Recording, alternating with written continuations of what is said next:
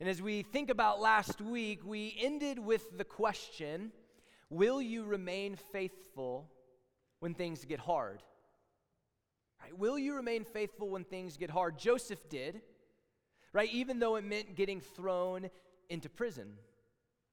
Right? It wasn't going as he would expect, but he stayed faithful. And it appeared as if condemnation against him had won, that his dreams were crushed once again when there was just a glimmer of hope. But if we look back at the end of chapter 39, where we were last week, the narrator gives us a few clues as to what God was up to.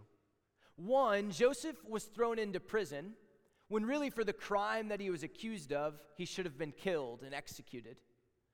Two, if we look at the end of verse of chapter 39, we see the word Lord, God's name Yahweh said just a few more times. It even says, But the Lord was with Joseph and showed him steadfast love. Again, we see God's providential care and concern governing Joseph's life. And then the last one, number three, is Joseph wasn't just a normal prisoner, he was actually made ruler of all the prisoners. So, yes, Joseph is in prison, and his dream is a little different than he thought. It was a, it's a little harder than he thought, but there's still a glimmer of hope that it will be because God is with him. And so this morning, we're going to be in chapters 40 and 41. So if you have your Bibles, you can open up there. If not, it will be on the screen. And I want to read for us the first four verses of chapter 40. Here's how it starts Sometime after this. Let's, let's stop right there. Just sometime after. You know, as we think about our future, as we think about our plans, how many of us like exact? We like to know when, we like to know how, we like to know what. We want to know every little detail in some way. But the narrator gives us an inexact amount of time, sometime after this. And so we don't know exactly how long, but as we'll see, it's a considerable time lapse that Joseph has been in prison. So, sometime after this, the cupbearer of the king of Egypt and his baker committed an offense against the Lord, the king of Egypt. And Pharaoh was angry with his two officers, the chief cupbearer and the chief baker. And he put them in custody in the house of the captain of the guard in prison where Joseph was confined. The captain of the guard appointed Joseph to be with them, and he attended them. And they continued for some time in custody. Again, the inexactness, in some time in custody. And so the chief baker and the chief cupbearer were thrown into prison. They were two high ranking officials in Pharaoh's court, the king of Egypt.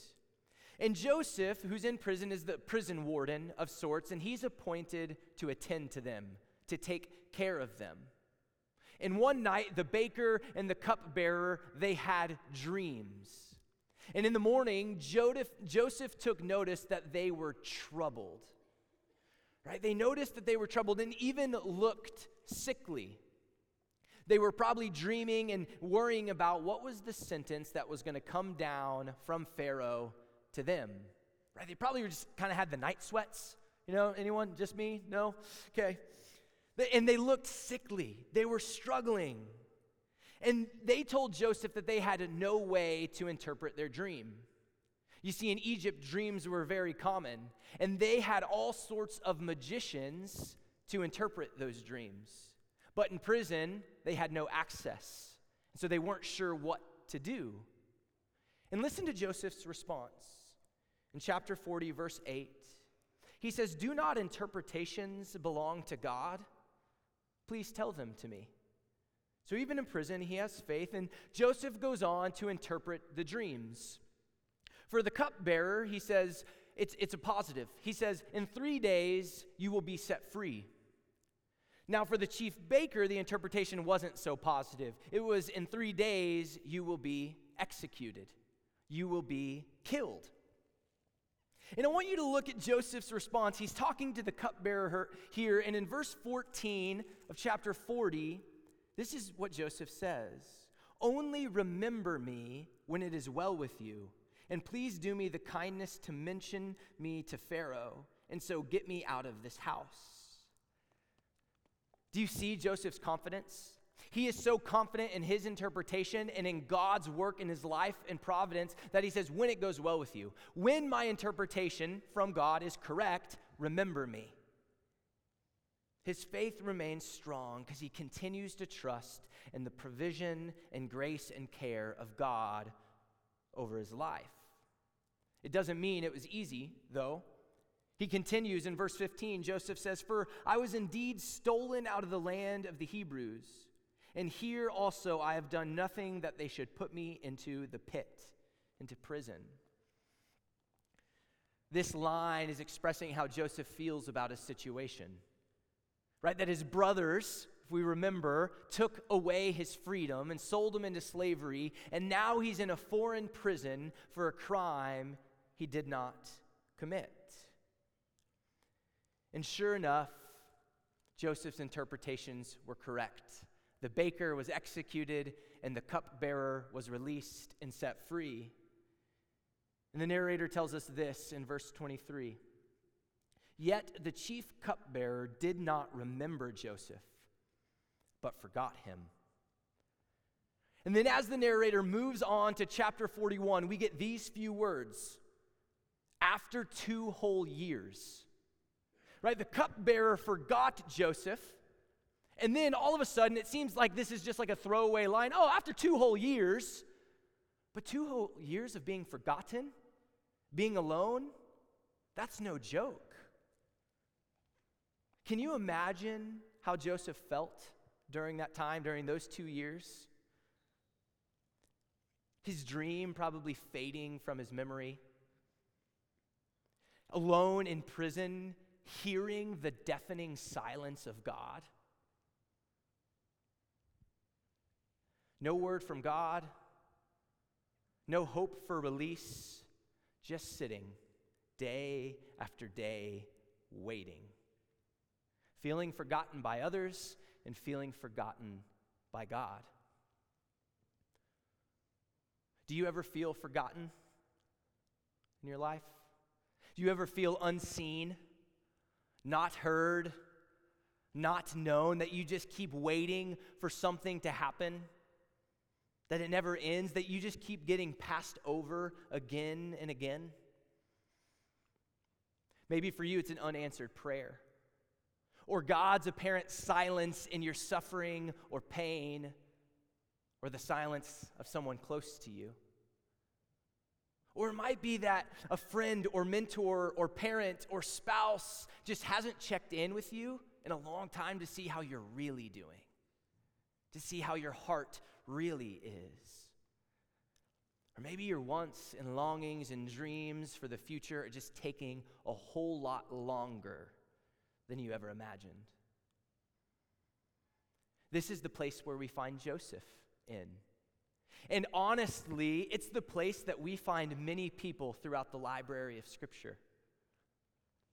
We hear Job say this Behold, I cry out violence, but I am not answered. I call for help, but there is no justice. Or the psalmists pray, How long, O Lord, will you forget me forever? Or even Jesus himself cries out, My God, my God, why have you forsaken me? Joseph was forgotten. And sometimes we feel forgotten too.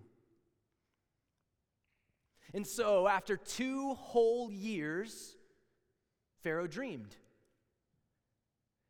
So the story moves to Pharaoh, and Pharaoh woke up. He, had, he went to sleep and he had this dream. He was by the Nile River, the large river running through Egypt, where many thought that's where Pharaoh got his power from. And out of the river came seven plump, healthy cows. And then right behind them came seven ugly, thin cows. And these ugly and thin cows ate and swallowed up the seven healthy cows. And Pharaoh woke up only to fall asleep again and have another dream. And in this dream, there were seven ears of good, healthy corn or of grain on one stalk. And again, right behind it came seven thin, ears of corn that was destroyed and being swayed by the wind. And Pharaoh woke up. And he was troubled. And he was actually afraid because he knew the dream that he had had something to do with the future. But he wasn't sure what, and it seemed bleak. And so Pharaoh called for the magicians to interpret his dreams, to tell them what was going to happen, but all the magicians in all of Egypt could not do it. And then the chief cupbearer finally speaks up. He says this, the cupbearer, in verse 9 of chapter 41 Then the chief cupbearer said to Pharaoh, I remember my offenses today. I remember my offenses today. And he goes on to tell Pharaoh, king of Egypt, what happened to him and the baker in prison. That Joseph interpreted the dreams and that the interpretation was correct. When I get to this part of the story, I just begin to ask my, the question why now? Why does the chief cupbearer remember now? Why couldn't he just remembered two years earlier? Right? I'm sure Joseph is asking that question as well. Why, God? Why couldn't this happen two years prior? I've been alone for two years. And here's the truth in God's providence, timing is always just right. In God's providence, timing is always just right. I don't really like that answer, and I'm sure many of us in here don't like it either, but it's true.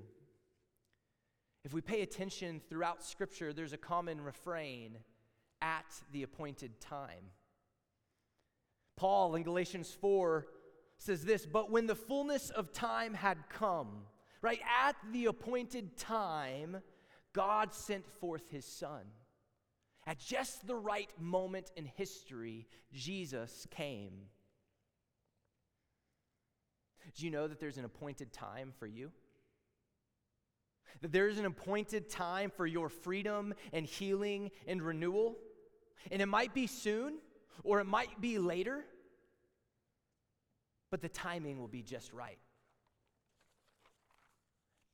And you might be sitting here and saying, well, Sam, how do, you, how do you know that there's an appointed time for my freedom from whatever it is you're going through? How do you know that there's an appointed time for the healing and renewal of my mind and my heart? How do you know that? Because that's God's desire for you. His desire for you is wholeness, it's shalom. It's the end this world and all of us here are heading to.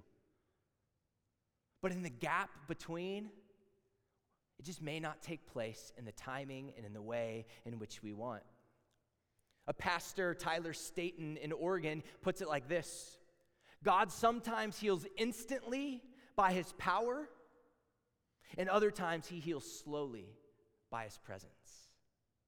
Isn't that good? God sometimes heals instantly by his power, but at other times he heals slowly by his presence. But do you know what? He always heals. He always sets free. He always renews. It might happen now or it might happen much later upon his return, but God always heals. If your dreams or wants or longings and desires are from God, and if we're honest, not all of those things always are from God, then there is an appointed time for your dream to become reality. If your dream is from God, if your wants are from God, then there is an appointed time in history for your dream to become reality. It just might take longer than you'd like. It's certainly taking longer than Joseph would like. So at the appointed time, Joseph was brought from the pit, from prison, and Pharaoh asks him to interpret his dreams. And listen to Joseph's response. He says, It's not me. God will give Pharaoh a favorable answer. After two years of being forgotten, Joseph is still faithful to God. And so Joseph interprets Pharaoh's dream and says, The two dreams are the same one. God is about to show Pharaoh what he is going to do. There will come seven years of plenty, of abundance of food in Egypt. And then following those seven years, there will be seven years of famine in the land. And after that, Joseph goes on and suggests a plan. He says, Pharaoh, what you need to do is select a wise man to oversee the land. And then you need to appoint other men, overseers, to save produce during the years of famine. And as a result of that, those overseers will gather food, and there will be a reserve in the seven years of famine. And long story short, Joseph is chosen to be that man by Pharaoh. In part because Pharaoh recognizes the Spirit of God in Joseph. In 41, verse 38, Pharaoh recognizes the Spirit of God in Joseph. And Joseph is given a signet ring. Right? A robe is put over him, a gold chain around his neck, and he is installed as second in command in Egypt. But then notice this line, chapter 41, verse 46. Joseph was 30 years old when he entered the service of Pharaoh, king of Egypt. Do you remember how old Joseph was when he received the initial dream? 17. Joseph has spent 13 years in slavery in prison.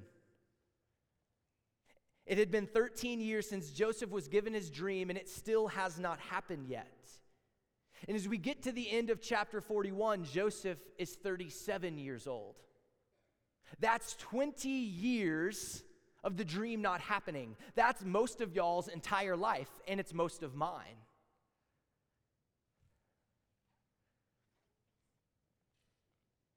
Why? I'm sure Joseph asked why a lot in 20 years. As his dream, maybe he doesn't even remember it anymore. Do you find yourself asking why sometimes? Waiting is hard. Feeling forgotten is hard. Silence is hard. Here's what Oswald Chambers says about silence God's silence is the sign that He is bringing you into an even more wonderful understanding of Himself. Are you mourning before God because you have not had an audible response? When you cannot hear God, you will find that He has trusted you in the most intimate way possible with absolute silence. Not a silence of despair, but one of pleasure, because He saw that you could withstand an even bigger revelation. If God has given you a silence, then praise Him. He is bringing you into the mainstream of His purposes. What if God is using the silence, the wait, the gap between dream and reality to bring you into closer relationship with Himself. To get your whole heart. What if God's silence is actually Him working, forming and shaping you into His image for His glory, preparing you to steward a dream that's better than you could ever imagine? It's in the waiting where God is at work, it's in the wilderness where God is at work. And can I tell you, He sees you, He hears you, He has not forgotten about you. He just wants to bring you as his son, as his daughter, into the mainstream of his purposes so that he becomes the dream, so that your desires for him rather than the dream itself.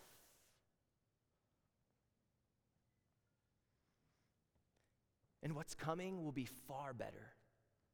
Not because it's bigger, not because there's more money, not because of any, although that could be true, but it will be better because it's what God wants. It will be better because it's what His will is.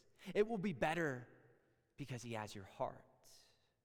And this is what God is doing in Joseph's life.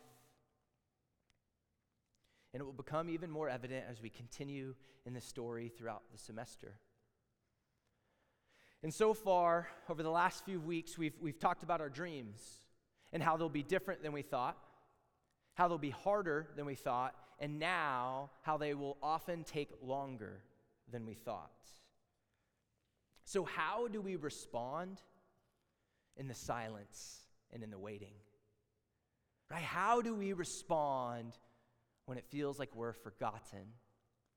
Here's the first way I want to give you two quick ways. How do we respond in the silence? We got to listen. Right? We got to listen in the silence. And if we're honest, we're not very good at listening. Did you, or waiting, or having patience? Maybe you are, I am not. My wife is here, you can ask her. My kids, they'll tell you too. Did you know that the human attention span is now eight seconds? Did you also know that a goldfish has an attention span of nine seconds? So, yes, you have a shorter attention span than a goldfish. We're not good at waiting, we're not good at listening. Too often, our prayer lives involve talking at God or talking to God with a list of wants and demands. Maybe there's a back and forth and there's a talking with God, but what if we began to listen to Him? To sit and to listen.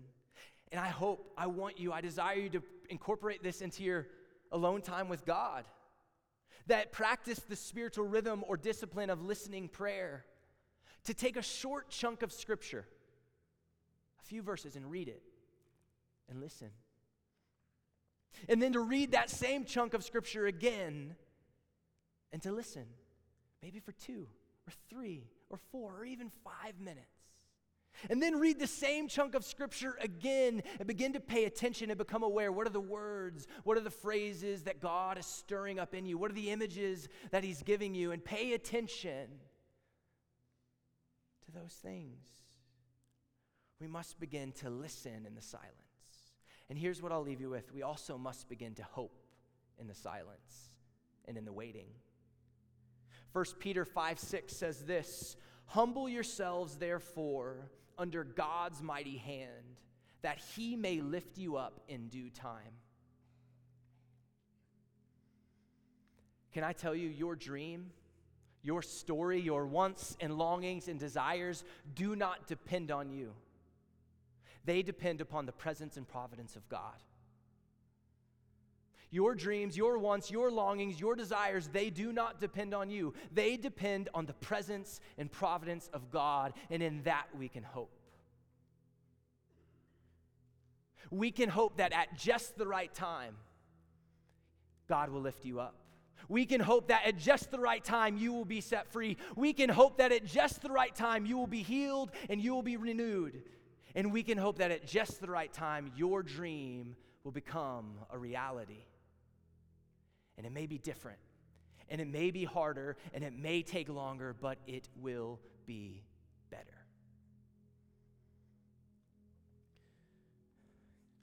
God, would you teach us to listen this morning? Would you Teach us to cling to hope in the waiting and in the silence. And maybe not even us. I, I, think about the world. I think about Ukraine. I think about Europe. I think about Russia. I think about us, Lord. In those moments, our fellow image bearers, we give them to you that they will cling to hope that you will lift them up at just the right time. You are worthy of our praise and affection are worthy of all honor and glory. In Jesus' name, amen.